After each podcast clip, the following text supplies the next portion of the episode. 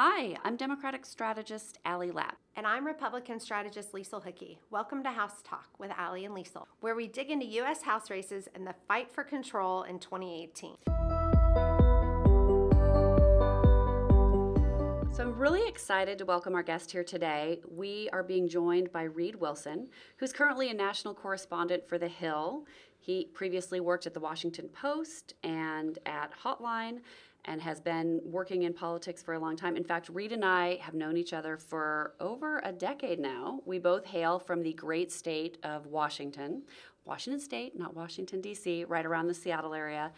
And, you know, there aren't that many folks out here from Washington State, so it's a pretty tight community. I tell my Republican friends that I'm from the Soviet Socialist Republic of Seattle, and I tell my Democratic friends that I'm from the real Washington. So. Exactly, exactly. So it's it's really great to have you out here, Reid. Um, and you also have a book coming out next year. I guess it's next March. In March, yeah. about the Ebola epidemic. Yeah, it's I'm, I'm doing the final proofs now, and it's uh, stressful. I bet it is. That's exciting, though. Congratulations Thank on you. that.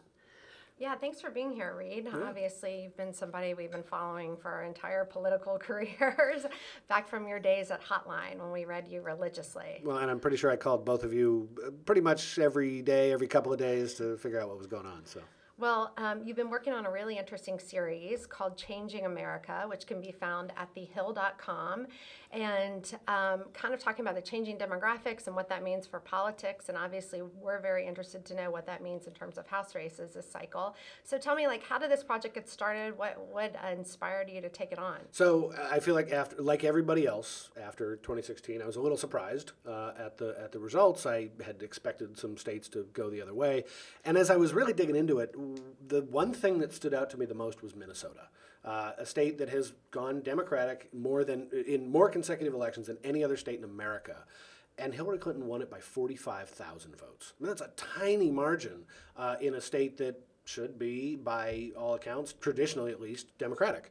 But if you dig into the numbers, it, it totally makes sense as to why Minnesota would be getting closer. It, like a lot of other states, has these uh, dueling factors of a, a rising uh, importance of urban cores in the Minneapolis, tri- the, the, Twin City areas, and rural areas that are still suffering from the recession, and they have been they have not recovered uh, in anywhere near the same way that rural or that, that urban areas have, and that little factor is what is driving a lot of our politics today. There is a massive amount of economic anxiety, uh, not just in in areas that are still struggling to uh, recover from the recession, but also in areas that are actually doing really well. And the anxiety comes from where is my place in American politics? And I've always found those types of stories fascinating. The the uh, the identity, not like identity politics, but the but where does my individual life fit into this larger uh, future of America? And I feel like there the debates are happening right now are really consequential debates, and I think we can show that through a lot of data and a lot of uh, uh numbers on, of everything to do with everything from you know job creation to bank failures uh, during the recession to uh, trade deficits and the, and the current trade uh, debate that we're having in the country. So all these really fascinating things that you can show with data, uh, we jammed it into one and we did a 21 part series. Yeah, it's been really great to read. Was it hard to convince your editors and the folks at the Hill to do this kind of in-depth reporting and how you know a lot of people talk about the decline of journalism today and it's so mm-hmm. hard to get budgets to do these things. Did you travel for a lot of these stories? Did you obviously you looked at a lot of data both polling data and economic and, and other data um, how did you do that hard work of yeah. putting these pieces together well a massive shout out to my uh, poor interns over the last six months or so who have uh, learned and by the way a shout out to the census bureau which come which has this amazing data on on like a sub uh, neighborhood level, like a census yeah, tract yeah. level. That uh, you can you can. We're sitting here in Alexandria. We can tell through census data, you know, how this block is doing economically versus the block next to us. It's really cool stuff. And it's just all it takes is somebody to pull that data. So we did. Those poor interns uh, had to learn the system, uh, which is actually really great. And, and the Census Bureau's press people are awesome. Um, and then I did. I traveled around the country. Uh, I, one of the, one of the things that the, the elected officials who are the most fun to talk to in the country are mayors because they know Yes. they know so much about their own city and their neighboring city and the history of. I mean, I learned about about a couple of cities that were. Um, uh, you know, we, we talked during the recession about factories that would close, but I found a city that had a private prison shut down, and that cost 300 jobs in a city of 1,200 people, uh, and that's 40% or uh, what, uh, 25% of the, the entire population suddenly out of a job, uh, that has a pretty big economic impact. So, Yeah. talked to that was the uh, Swift County, Minnesota. What was the name of the town? I'm blanking on the name of the town now, but um, uh, you know, and and then there are great stories in Las Vegas, where which is a, a- an amazingly vibrant, changing city that isn't just all about gambling. Uh, it's becoming a tech hub, and um, there's a great story in Sacramento where they're doing uh, internship programs and actually paying you know high school seniors to, to go work in local factories. That the mayor out there said to me uh, that you know we'll be a we'll be a good city if we make uh, you know a thousand new tech jobs. We'll be a great city if our kids get those jobs. Like that's really cool. And and that what is what is successful in Sacramento or Las Vegas can be successful in Swift County, Minnesota, if everybody tries you know something that fits uh, fits for them.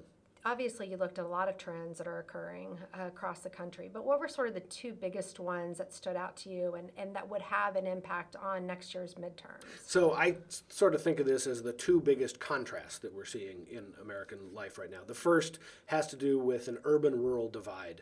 Um, the, the big And that's cities. been the one that has stood out the most as Totally. people have looked at you Yeah. know, the presidential election. The president, uh, yeah. Think about it like this: in the in the 25 largest counties in America, Hillary Clinton got three million more votes than Barack Obama did in 2012. Right. I mean, that's remarkable. Wow. And she still lost uh, statewide. Look at a state like Florida; she did great in Miami, great in Orlando, and great in Tampa, and she lost the state. She, she outperformed Obama in those three biggest areas. She lost the state because she lost essentially everything that was uh, under a million people. Every every county that was under a million people, with a few exceptions.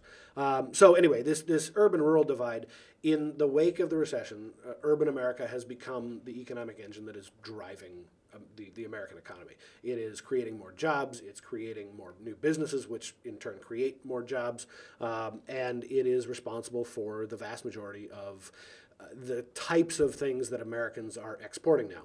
At the on the other hand, the rural areas in America, the population is declining. Uh, they're getting older. Uh, they are uh, less healthy. Uh, th- there are some stunning reports about uh, medical trends. that The essentially, if you live in a, in a rural area, your lifespan is like 12 years less than if you live in an urban area in America, um, and that has to do in part with the opioid epidemic and and uh, everything else that's that's going on um, around there. So there's there are these there's this big contrast between urban America and rural America, and frankly, the two groups don't like each other very much. There is a lot of uh, a sense in, in urban America about cultural elitism and these folks on the coast telling us how to live our lives, and there is a sense in urban America about the you know backcountry rednecks in, in rural America. And there's not a lot of intersection between the two. Um, if you talk to somebody in urban America, they are far more likely to know somebody who is Muslim. Uh, if you talk to somebody in rural America, they don't know anybody who's Muslim.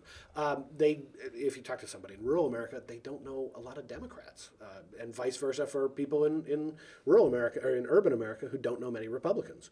Um, so we're, we're self-sorting, and that is creating these sort of new tribal lines uh, over which we argue. So let's let's stick on that Sure. that contrast for a few minutes because I think that's so fascinating and um, a little bit depressing. I bet as you were out there and you you see these people who don't.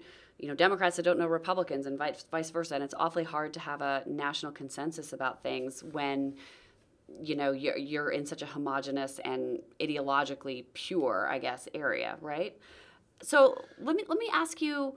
Let, let's focus on since I'm the Democrat. Let's focus on the areas where Democrats aren't doing well, the rural areas. Right. What, why do you, what do you think is driving the rural parts of this country to being more and more Republican? Because as the way you describe them, they're less healthy, they're less educated, they're struggling economically.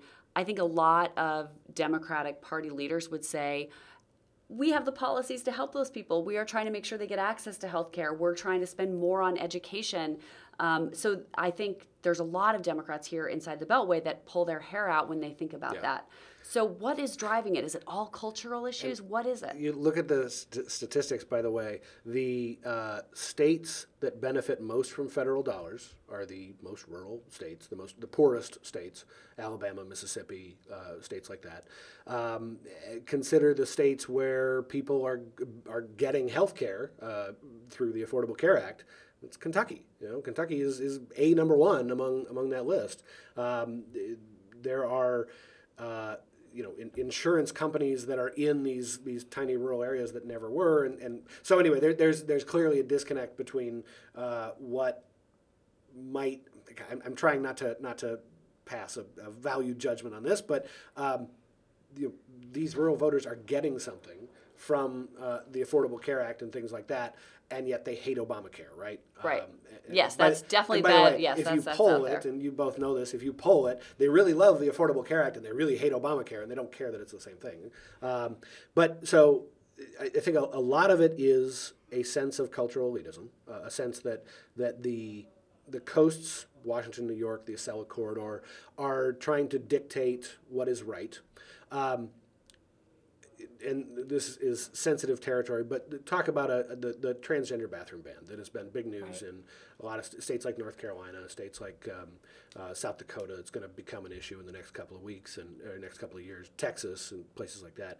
Um, a lot of people in rural schools have never met anybody who's transgender, and it's just not a present issue to them. And when they have a, a uh, sort of a, a feeling of, well, maybe a, a man shouldn't go into a woman's bathroom, and they, they, they just don't know anybody who's transgender to understand their experience. One, they see one party coming in and calling them terrible homophobes and, and you know bigots and all that stuff, and, and that's not what they want to hear. Um, and and I, I think so. I think there is a cultural disconnect there which is ironically driven in part by Democratic success in urban areas. Democrats have, are doing amazingly well in these big cities. I mean, Clinton got more votes than Obama did in those top 25 counties.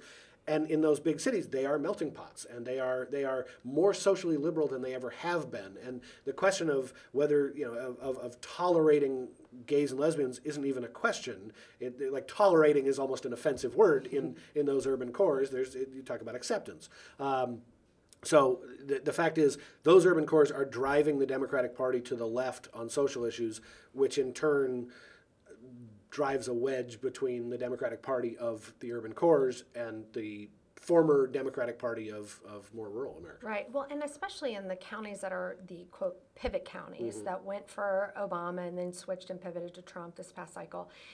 I think the the cultural divide is so significant, uh, and I think Hillary drove it home with the you know her deplorables comment. The one overwhelming thing to me, and I think this drives a lot of the political conversation these days, is the fact that Clinton was the insider and Trump was the outsider. Right. In, in modern political history, the insider candidate has only ever won one presidential election. and That was George H.W. Bush beating Dukakis. Even Eisenhower was the outsider. I mean, every uh, along the way, you know, Dick Nixon was the sitting vice president, and here's this new young senator from Massachusetts, JFK, who is uh, is is the, the outsider. George W. Bush was the outsider. He was the governor of Texas running against a sitting vice president. The outsider always wins. Eh, eh, Obama was so much of an outsider that he Right. painted the original Maverick as Right. the you know Washington insider. So uh, as as we talk about Romney versus Trump, the difference is that one of them is an outsider and the other is a Bain Capital insider who was a part of the system and you know and and probably did a lot of the well I, I know how you can live your life better. And how do you feel that this urban rural divide plays itself out in House races as we look to 2018? So there are a number of races. So with the urban-rural divide, I mean, how cliche is it to say that means the battleground is the suburbs, right?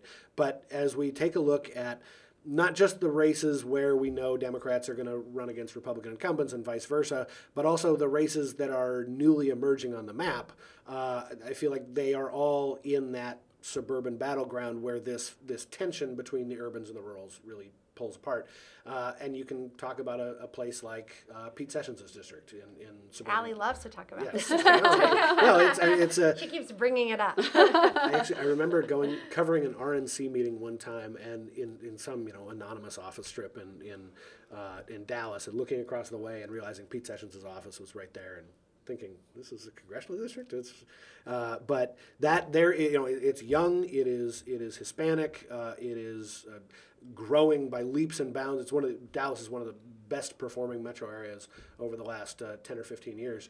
Uh, and that means the politics are changing under Pete Sessions' feet. Um, consider somebody like. Um, Mike Coffman in, in the Colorado suburbs. Mike Coffman got elected to replace Tom Tancredo, who was the you know immigration hardliner, and Coffman was a pretty hardline uh, hardliner on immigration for a long time. And then his district changed, and there are a lot of new Hispanics in his seat. There are a lot of younger voters. It's one of the youngest districts in the country, uh, and now Coffman is leading the charge on on finding a solution for Dreamers. I mean, the politics are changing the members just as much as as the uh, the, the voters are changing the members in any given district. Um, as we take a look at the, uh, the the seats that are primed for a flip at some point, you look at some of these rural Democrats who are in places like like Collin Peterson in uh, northwest Minnesota, uh, a, a very rural district, a district whose politics have changed tremendously. A lot of those uh, transition counties that went Obama and Trump are in that that kind of area. Trump won the district, but they still voted for Collin Peterson because they love him. Uh, if Peterson retires, Repu- Republicans going to hold that seat. I'm really watching Tim Walz's district in southern Minnesota. He decided to run for governor, uh, which means there's an open seat. And I, I did a lot of reporting in that area uh, south of, of, of the Twin Cities, uh, and and a district again that Clinton won. Minnesota is so fascinating because there are like three Republican-held districts that Clinton either won or came within a point of, Right. and I think it's three in Nolan. Uh, Peters, uh, Walz. Peterson and Yeah, Walz that Trump won. Yeah, uh, we'll have to do a whole episode on Minnesota sometime because it's so interesting. Usually in these states, like our home state of Washington or here in Virginia, you have the urban center, which is very blue, and it gets less blue as you go further out, and the r- more rural it is, the more red it is, and the congressional seats follow that. And in Minnesota, it's the opposite. The suburban seats are held by Republicans. They are Erik Paulsen, Jason Lewis, that was an open seat last time, and the rural seats are held by Democrats. So it's it's the is reverse of the way it is in most states. So, which kinds of districts do you think? Uh, I mean, look, Democrats, in order to win the House back, the, because of the way the maps are drawn and the way that the population is is situated in our country, Democrats are going to have to beat some Republicans in those suburbs that Clinton won, but they are going to have to win back some districts with some ex-urban and rural components to them. Yeah. Which districts do you think are going to be easier for Democrats to win back, keeping in mind that most of these suburban moderate Republicans y- know they're in a suburban moderate district and they act accordingly. So this is the uh, fundamental problem that each party has. The Democrats have a geographic uh, hurdle with a demographic advantage. The Republicans have a demographic hurdle with a geographic advantage, and you touched on that with the with the map. The fact that those those maps actually benefit Republicans because of population distribution and all that. Uh, the the big benefit that uh, Democrats are going to have this year is President Trump. Uh, is the fact that it, it, it's very hard. You guys know this. It's very hard for a, a House candidate to establish a brand like a Collin Peterson. Like how many Collin Petersons are there who can survive year after year in which the Republican wins your district at a presidential level, but you survive, or vice versa um, for the for the D's. I don't know Peter King on Long Island or Right, something like that. Uh, there, there aren't many. There aren't many of those Republicans. There aren't many of those Democrats who have an actual brand, and that means that you can get swept out in a wave election. And I would argue, Reid, even when you do have that brand, if the wave is Right. big enough, it's going to take you As- out because you guys look, found out Chris, in Shea- yeah. Chris Shays in 2008 Right. finally lost, and in 2010 you had you know John Barrow. You know you had some rural Republicans that couldn't survive. bunch of guys in Tennessee, know, bunch of guys in. I think I think everybody in Arkansas just ended up retiring instead Yeah. of running again. Um, yeah, this is so. If if if this whole race becomes a referendum on the president, then that impacts those very specific suburban seats that that Clinton won. And where are those seats? They're they're slightly farther out into the exurban regions. They're Charlie Dent's seat, you know, beyond the collar counties in, in Pennsylvania, and uh, And they're, they're also Racket they're seat, also which in communities. I would seat. say, Reid, and I'm curious what your research showed on this. There's seats like, um, you know, in upstate New York that have some rural components Mm-hmm. to them, but they also they do have small towns, oftentimes economically depressed towns. Do you see those parts of the country as performing like the rural counties are performing? yes, the small towns are are in almost, almost in worse economic shape than than rural counties are. And this was where I get back to the, this crazy thing I, I found, and somebody pointed this out to me in the course of my, my research, is um, the number of new jobs that are created in this country almost entirely come from new businesses.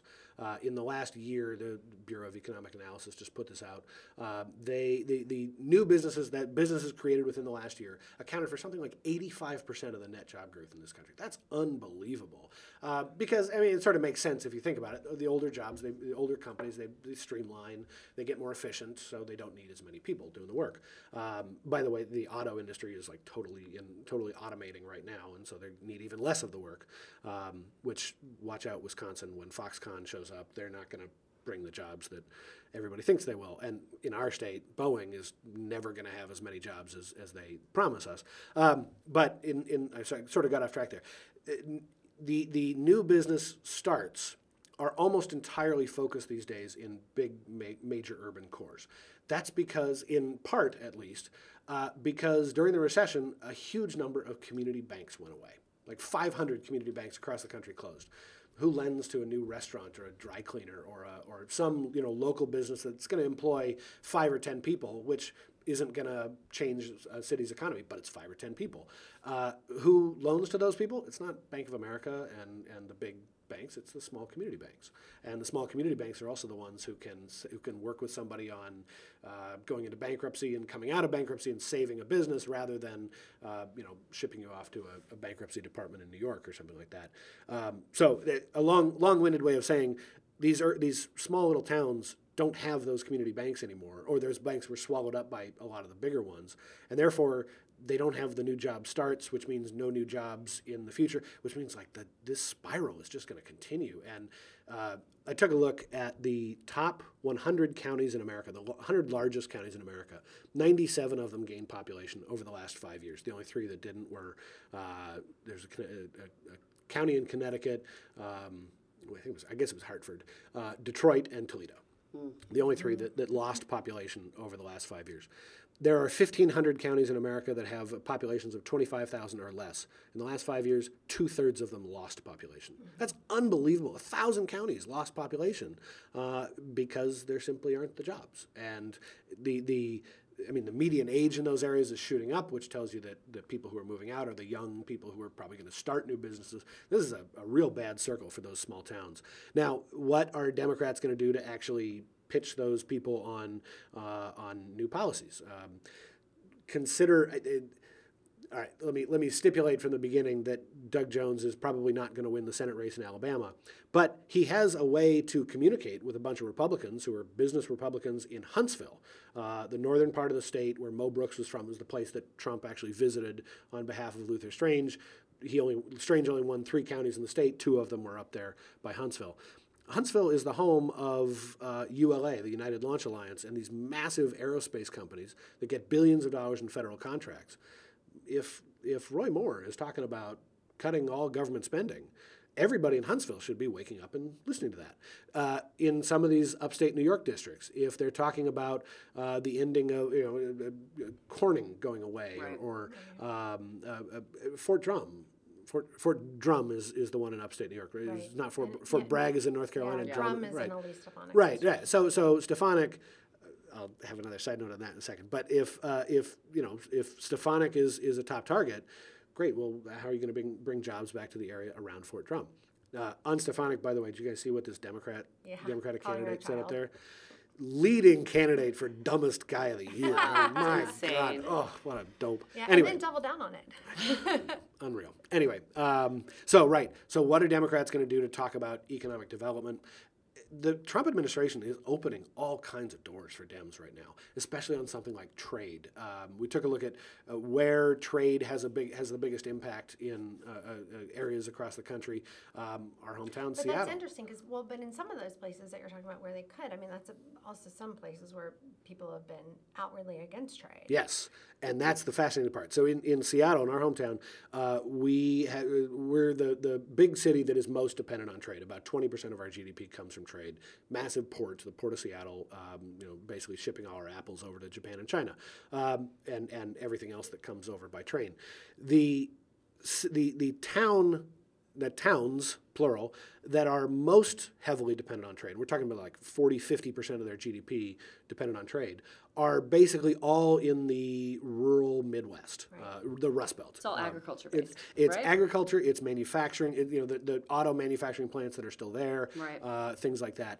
And the number one most trade dependent city in America is Columbus, Indiana, where they have Cummins, which makes um, engine parts and things like that. Um, you know who's from Columbus, Indiana? Mike Pence. The most trade dependent. So if you talk about shutting down NAFTA or, or limiting global trade deals in a way that actually does hurt our trade, that hurts Mike Pence, uh, Mike Pence's hometown, and it hurts uh, uh, places in the rural Midwest where Republicans have had the, the most gains. And there is the Republican disconnect, right, between the, the call it the Mitt Romney faction of the party that is globalist and knows that trade is good for business at large and things like that. And the Trump wing of the party, which is much more protectionist and thinks that China is taking all our jobs, when in fact it's automation that's taking all our jobs, um, or, or something like that. So, uh, the, uh, there, there are all these fascinating little uh, tentacles that get into all this stuff. But the but the fact is, um, the Trump administration has opened a lot of doors. Now, whether or not these doors are going to lead to opportunities in the next two years or the next ten years, I'm not entirely sure. But hey, there's an opportunity. Well, and aside from the rural uh, urban divide, you- what's sort of the second big Right. trend that you're seeing out there that's most going to affect House races in 2018? And the second big trend, and this is going to affect politics for 50 years to come, is the the changing face of America, for lack of a better term. And we talk, I talk about the the contrast uh, between urban and rurals. Let's talk about the contrast between the rising generation of millennials, who are now the largest generation in the workforce, not yet the largest generation in the in the electorate because they aren't participating as highly, and the amazing homogenization of boomers. Uh, when when I grew up, well, I, I- when I was born, we had four senators in Washington, Oregon, two D's, two R's, uh, who voted together more often than they voted with party leadership, uh, voted along party lines. Uh, I, it was not r- unreasonable to say when Reichert was first elected that Reichert would have been a reliably more liberal vote than a Democrat from Alabama. Then a Republican from Washington would have been more liberal than the average Democrat from Alabama. That's not the case anymore. Uh, both parties have homogenized, and with it, and now the voters are doing the same thing. So the white working class voters in Michigan, who used to be union workers and, and therefore heavily Democratic, are now becoming more and more reliably Republican. A, a, white Michigander of you know who's 65 years old is now voting like a white Alabamian, Alabama, can't- person from Alabama who is the same age and the same demographic. Same things happening in you know between Washington State. And it's- but what's interesting in what we were talking about is how it's not along ideological lines, Right. it's only along partisan lines. It's, a- it's along partisan lines. Uh, these are not people who are suddenly, um, you know, down the line ratifying the Republican uh, uh, platform from 2016. And by the way, they're not doing the same thing with the Democratic platform from 2016. But, but they really hate the Democrats and they really hated their presidential nominee last time. Uh, but it, but this is a long term trend, and they the these people effectively started voting this way in 2008 and then in 2012 and, and, and it showed up in 2010 and 2014 when turnout was lower and they were voting they were they had the electorate more to themselves uh, than they did in 2008 and 2012, where these ground surges of turnout among the millennial generation, which is much more diverse and much younger and much more socially liberal, uh, showed up to vote for President Obama. This started under Obama. We just didn't see it because it was masked by the recession and it was masked by his own success in turning out this new electorate. So, one of the questions I have as a Democratic strategist is how likely are we as Democrats going to be able to get a voter? We're going to go back to Pete Sessions, but it could be in the Jon Ossoff district and all these districts that had voted for Romney and then, you know, flipped over and voted for Hillary. So you have a voter out in that district who has voted Republican for House and Senate and Republican for president and then could not vote for Trump. They pulled the, they, they didn't sit it out. They voted for Hillary Clinton. How likely are how possible is it for Democrats, do you think, to get that person to then say, you know what, I'm voting Democrat for the House this time. This is the most fascinating debate going on that I love to just like set people off on each other uh, uh, about who is more likely to stick with their new party, the Obama Trump voter or the Romney Clinton voter. And there are arguments for both. Uh, there are significant arguments that, that Trump is such a blow up the system outsider that they're just going to stick with him. And there is a significant argument that, that uh, the Romney people just couldn't cannot bring themselves to vote for a party that would nominate Trump, so they're going to stick with the with the. I think there there are good arguments on both sides. The the race that is going to tell us a lot about it happens here in 32 days, in, in a month, the Virginia governor's race. Um, Ed Gillespie is the consummate establishment Republican insider who should be super appealing to business Republicans in Loudoun County and and in the Richmond Richmond County, the Richmond suburbs, and, and, places like that. But he's got Trump on his side, and he's and he's and how much of a factor is Trump when people go to the polls to vote for a governor who is removed from a lot of the national debates that we have? If Gillespie goes down by a wider margin than we all expect, then Republicans should run for the hills. If they if he comes closer, then hey, they got a good chance. Um, you know, the, the Jon Ossoff district is a good example. Very well educated. I think it's the sixth most educated yes. district in the country. Um, that ed, the education gap has now swung. People with, especially whites with college degrees, are much more likely to vote for a Democratic candidate now than they were 20 years ago, even 10 years ago. Um, so, so, you know, Virginia governor is going to tell us a lot. The where those Romney Clinton voters end up because those are the Jon Ossoff district. I, I don't know why we're calling it the. I know, right? It's the, the Karen Handel district. Handel the Tom Price district. Congratulations, Karen Handel. Um, but uh, right, so that that those factors are gonna are gonna tell us a lot about this, uh, which is why, man, the, the Northern Virginia results in next month's Virginia Gov election are going to tell us a lot. You know, Barbara Comstock is watching this stuff very closely. I'm sure. I, yeah, I, I, mean, I'm going to disagree with you a little bit there because I think the governor's race, although what, I agree that it will tell us a lot, but I think in terms of what that means for Barbara Comstock going forward, I think there is a difference. And I also mm. think there are going to be two big issues in these types of districts that will define uh, a lot of these house races next year. One will be what we do on taxes, mm-hmm. and the two will be single payer. Yeah.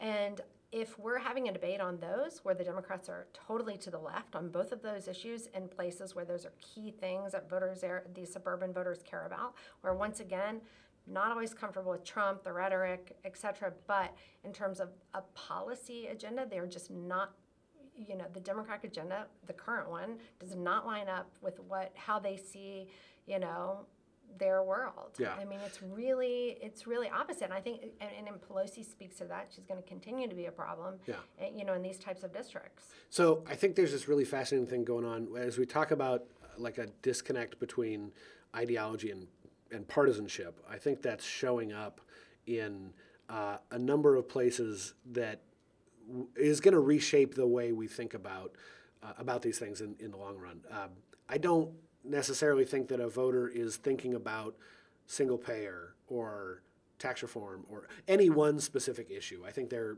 thinking largely about blowing up the system uh, or their place in America, which is a much larger question than any one one thing, and that disconnects from uh, partisanship in a way that like Doug Jones in Alabama, this Democratic candidate, is probably going to lose, but he'll come a lot closer than any other Democrat reasonably should in Alabama. Has a pretty progressive agenda, and he brought Biden down to, to you know to campaign with him. Um, that tells me that the normal rules don't quite apply, and um, I think we're going to see a lot. And, and this reflects the Democratic Party evolving to the left in a way that the Republican Party did to the right with the rise of the Tea Party um, with the basically the lame duckness of the of the Bush administration beginning back then. Um, so I think I think we're in a really fascinating place where the two sides have largely decided that their advantage comes in turning out their own voters, mobilizing their own voters rather than persuading the very small uh, percentage in the middle. And I know a lot of people um, disagree with me on that uh, a lot, but hey, whatever. It's whatever. I'm being interviewed here. Um, uh, but the so so I, I, think that the two parties are, are becoming more and more homogenous. And that's a little scary in terms of where we go in the future. Pew just put out some fascinating numbers yesterday. Uh, they found 44, it was a 40, uh, 40 something percent of Republicans and Democrats, it was an almost identical number, view the other party very unfavorably. Uh, 20 years ago, it was it was like 14% of both sides view the other. So we're not just we're, we don't just think the other side is wrong. We think the other side is morally terrible and doing something bad for the country, and that's really not good for how governing happens. Because when you're if you're uh, Speaker Ryan and Minority Leader Pelosi in the next Congress, or Speaker Pelosi and Minority Leader Ryan in the next Congress, how do you go do a deal with the other person and then walk out of a room and say, "Hey, remember the guy I just told spent six months telling you was terrible? Uh, I just did a deal with him. That's great." You know, that doesn't work, and that's I mean, we we saw this earlier this year with. Uh, you know, protests outside of Chuck Schumer's house in New York demanding that he not work with President Trump. Although he did in the end. Right, he did. I mean, de- uh, some of us think that deals are not necessarily a bad thing. Um, there, there's a, I, think there's, uh, this is a little off topic, but there's a gener- there's a generational change happening now in the way that people talk about making deals with the other side. Um, that was really evident during the Obama administration. Obama and Boehner or Obama and Ryan would go into a room, they'd come out, and the first thing they would say was, "This isn't a great deal. Not everybody, nobody got everything they wanted." They started from that like, "Oh, this kind of sucks," but hey, we got to do it. Yeah. McConnell and Biden would go into a room, and they'd come out and they'd talk about what everybody got and how great it was that that uh, you know, well, hey, we look, we got this, that, and the other, and the other guy got his things too, and it was like building up rather than tearing down to a Yeah. common denominator. And as the generations change, and as we as our actual lawmakers evolve, and as the millennials actually become members of Congress, God help us all. I say that as a millennial. um, a- you know, as as this whole thing evolves, who's what kind of deal making are we going to be talking about? And are we all going to mistrust each other so much? Because the level of distrust is shockingly high right now.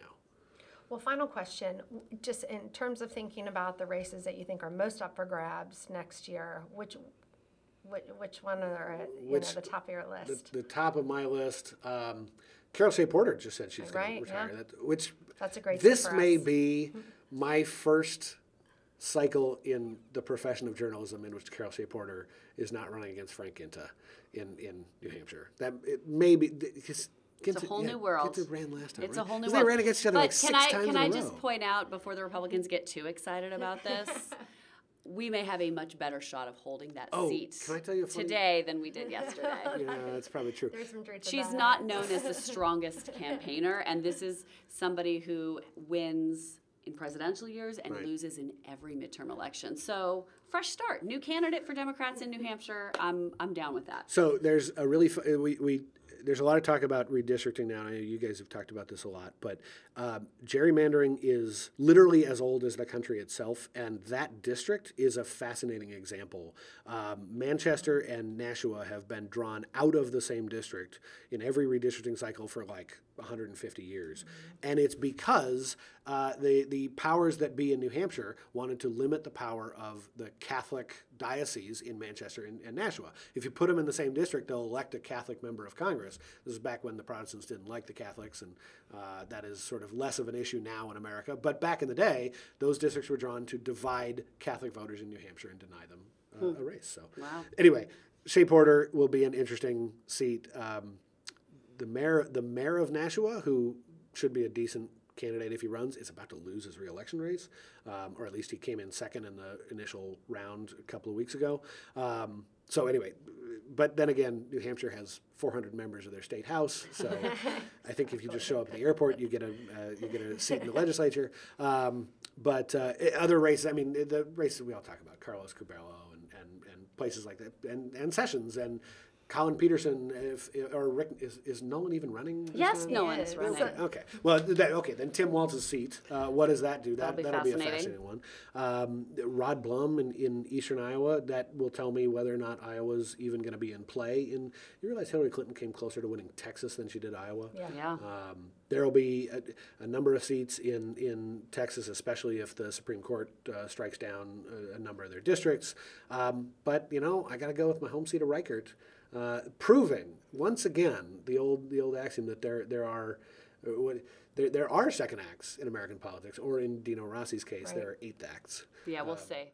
This November for the 45th uh, Huge. legislative district will Huge, be really yeah, huge. yeah. Uh, that's in the northern part of the of, of King County.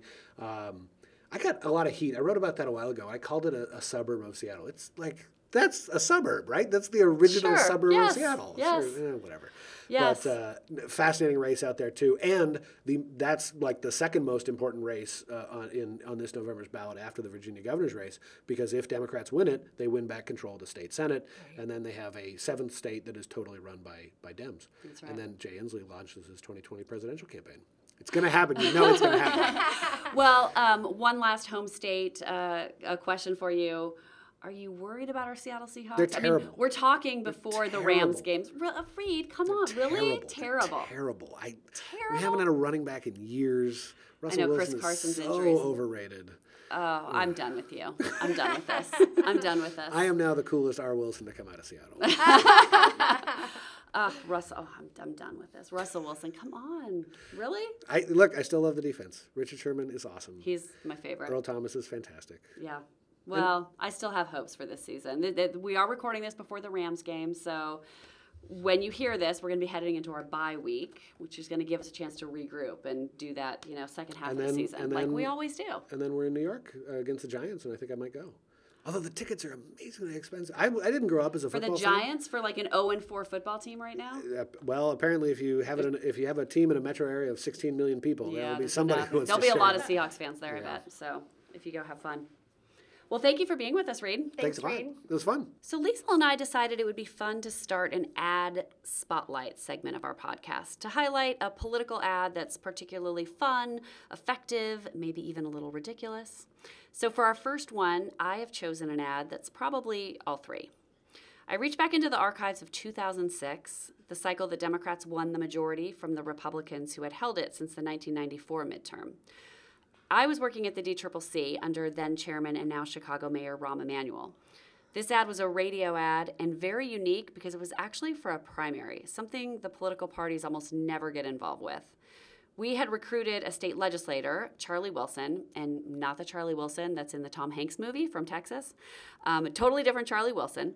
And he was a perfect candidate for Ohio's 6th district, which was a mostly rural district in southeast Ohio that had been represented by Democrat Ted Strickland, who was retiring to run for governor. So it was an open seat, and two other Democrats had actually filed. So before Charlie Wilson could win the seat, he had to win the Democratic primary. Usually, candidates do not need party help to win their primaries. Usually, the parties stay out of it, they let the primaries go. But uh, there was a little problem in this primary, um, and we had to run a pretty significant several hundred thousand dollar effort on the independent expenditure side to help Charlie Wilson win his primary. Why, you ask? Well, listen to the radio ad and you will learn. The second of May is election day. Charlie Wilson wants to be our congressman. But a technicality is keeping Charlie off the ballot. So now So, we're just to be clear, the quote, technicality keeping Charlie off the ballot was his campaign's failure to submit 50 valid signatures from constituents of his district. They only got 46. So, the lack of four signatures, literally four registered voters in his district, is what made this whole effort necessary. Republicans attacking left and right. But Charlie won't back down from a fight. George Bush will feel the pain when you write in Charlie's name. Charlie Wilson will fight. I love that it was actually a foreshadowing of how Charlie Wilson conducted himself as a member of Congress. we beat him in 2010 with Congressman Bill Johnson, who still holds the seat. He does. He does. And uh, sadly, Charlie Wilson actually passed away in 2013, so he is he is no longer with us. Um, but I do think that this write-in campaign certainly made for one of the most fun ads I've ever been a part of creating. Um, in fact, I was told by the media consultant Saul Shorr, who did the ad for us back in 2006, that the guy who sings on that jingle was actually on The Voice last season. So if I can find the link, I'll try to post it up on our website. Um, he actually was great on The Voice. I don't know if he won or however The Voice works, but he was on The Voice. Um, and you know, when we did our polling in this district for this write in campaign, we heard again and again from voters. I've heard the song on the radio. It's driving me crazy. It would get in people's minds, it wouldn't leave their minds. But that's what made it effective. So we actually won the Democratic primary with the write in votes. He won it with 66% of the vote, and he did carry the district that November, I think largely thanks to the residual effects of this awesome jingle. I think so too. So we'll do one of these every week. Next week, Liesl's going to pick a fun ad for us to uh, listen to and hear and maybe watch on our website if it's a TV ad. Um, we'll link to this on our website too in case you want to hear it again and again and again, just like the voters of Southeast Ohio did 12 years ago. And that's it for me and Allie this week on House Talk. You can follow us on Facebook and also at House Talk Pod. And you can follow Reid Wilson at Politics Reid, R E I D. Thanks, and we'll be back in two weeks.